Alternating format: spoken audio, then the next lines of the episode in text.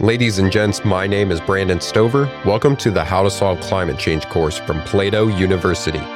Causes, systems, obstacles, solutions to this global challenge is what you're going to learn here today. When you're ready to learn more skills, join us for free at plato.university. Let's get started with today's lesson. We'll have our expert guests briefly introduce themselves and their credentials for why they are able to speak to this topic. Yeah, um, I'm Navin Ramankutty. Um, I'm a professor and Canada Research Chair of uh, Sustainable Global Food Systems um, at the University of British Columbia. My students and I have been doing research on this topic for nearly two decades. Uh, we use data and models uh, to study the impact of agriculture on the environment and to explore solutions to make our food systems more environmentally friendly. Um, our research group has published more than 100 uh, scientific papers on the topics of climate change, agriculture, and land use change, and the interactions between climate change and agriculture.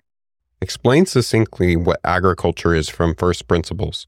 Agriculture is the growing and uh, management of crops and animals by humans to produce food and other commodities. Uh, so, for example, we grow maize, wheat, rice, oil palm, and other crops.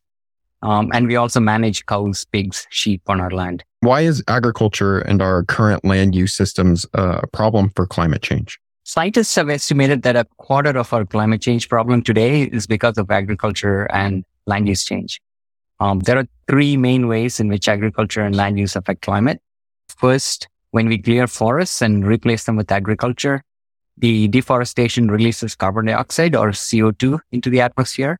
And CO2 is a greenhouse gas that causes climate change. Second, our paddy cultivation, rice paddy cultivation and animal management causes methane emissions, which is another uh, greenhouse gas that causes climate change. And thirdly, our use of fertilizers on farmland causes nitrous oxide emissions, which is yet another greenhouse gas. Why is agriculture and land use important to address? What's at stake if we don't address it? Our Earth is already warmed by a little more than one degree Celsius since the pre-industrial era. Um, if we want to prevent this warming from reaching dangerous levels, which uh, currently is estimated to mean limiting total warming to one and a half to two degrees Celsius, uh, above pre-industrial, then we need to do everything we can to reduce all greenhouse gas emissions. I already said that agriculture contributes to a quarter of the total emissions. So we need to reduce its emissions also. A recent study showed that if you reduce uh, all other emissions to zero, except those from agriculture, it'll be impossible to keep warming below the one and a half degrees Celsius target and very difficult to keep it even below the two degrees Celsius target. In other words, just the food system emissions alone will cause us to exceed our warming targets. Might we eliminate or mitigate these problems of agriculture that are happening with climate change? I generally think of solutions in terms of uh, three broad categories. Uh, first, we need to slow down or halt deforestation for agriculture. This is one of the primary causes of uh, carbon dioxide emissions that cause climate change. Um, second, we need to support our farmers in using environmental best practices such as uh, limiting tillage, using crop rotations and using cover crops. Uh, this may be through either improving our the environmental performance of you know, current uh, conventional agriculture or through switching to alternative agriculture practices such as organic agriculture or, or agroecology. Third, we need to think about the demand side of the system itself um, to reduce our demand for food and other commodities. Um, it is estimated that a third of our food produced globally is lost or wasted. Uh, that's a huge leverage point. Uh, we can also reduce food demand by shifting our diet to eating more plants. Uh, because it's far more efficient to get our calories and nutrients from eating plants than eating animal-based products. What are the best resources to learn more about agriculture in relation to climate change? The first thing that comes to mind is the free online educational package called uh, Climate Solutions 101 from Project Drawdown. Unit two of that package uh, touches on agricultural climate solutions. There's also the environment reports briefing on how agriculture affects climate from the Institute on the Environment at the University of Minnesota. And another maybe more Canadian focused webinar uh, comes from the Broadbent Institute on reducing emissions in our food system. Right now, you're speaking to passionate students who want to actually solve problems like these. What top three skills should they study so that they actually have the ability to do so?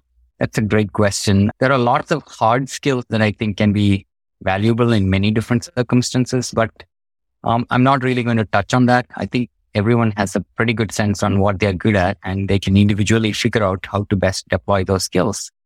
So I focus mostly on soft skills, uh, the kind of things I think about when I teach my students. Uh, the most important skill I think I would like all my students to learn is just critical thinking. Um, and to me, this means, first of all, constantly questioning your own assumptions and being open to other arguments counter to your own prior beliefs. That is simply listening to arguments and, be, and being willing to change your mind. Um, second, I think developing a sense of curiosity uh, about the world around us. I don't quite know how you train someone to do that, but I think constantly questioning things is a good way to start. I say become a child again and ask why constantly. And third, I think the ability to build connections and build bridges between people and communities. If we are to solve our global challenges, we need, we do need really smart people, but increasingly we need smart people who can all, also build uh, coalitions. Any final recommendations for the audience? I would say first, you know, try to see the world from a very broad perspective, from like a 10,000 foot view, as we say, and think deeply about our lives on this planet. Um, and on that basis, you know, really think hard about our values. Um, second, I would say just please just vote. Having the right people in government who represent your core values um, is going to make a big difference. Third, I would say in your daily lives, live with as much integrity as possible and try not to forget about your core values. Um, so those are kind of broad comments. Um, I would say lastly, in the context of the topic we discussed today, um, remember that in the grand sweep of Earth's history, agriculture as we know it has only been practiced for around 10,000 years, while the Homo sapiens species has been around for 200,000 years. So over those 10,000 years, uh, known as the Holocene epoch, we've been super lucky to have a remarkably stable climate compared to the 200,000 years that humans have been around.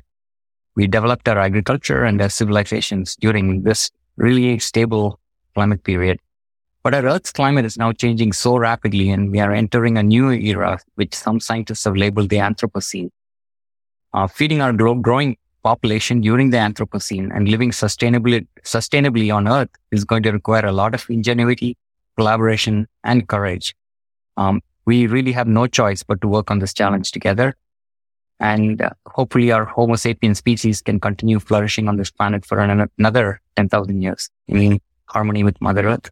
A very important part of agriculture is soil health, which can impact our ability to grow crops and how much the soil can sequester carbon. For today's activity, collect soil samples from different areas, such as a garden, park, and paved area. Compare the soil health, texture, and organic matter content in each sample. Reflect on how soil health influences carbon sequestration and the role of land use in preserving healthy soils. Thank you for taking the How to Solve Climate Change course.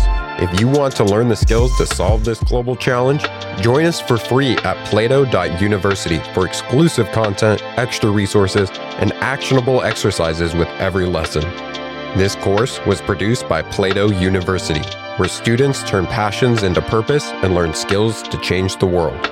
Learn more at plato.university.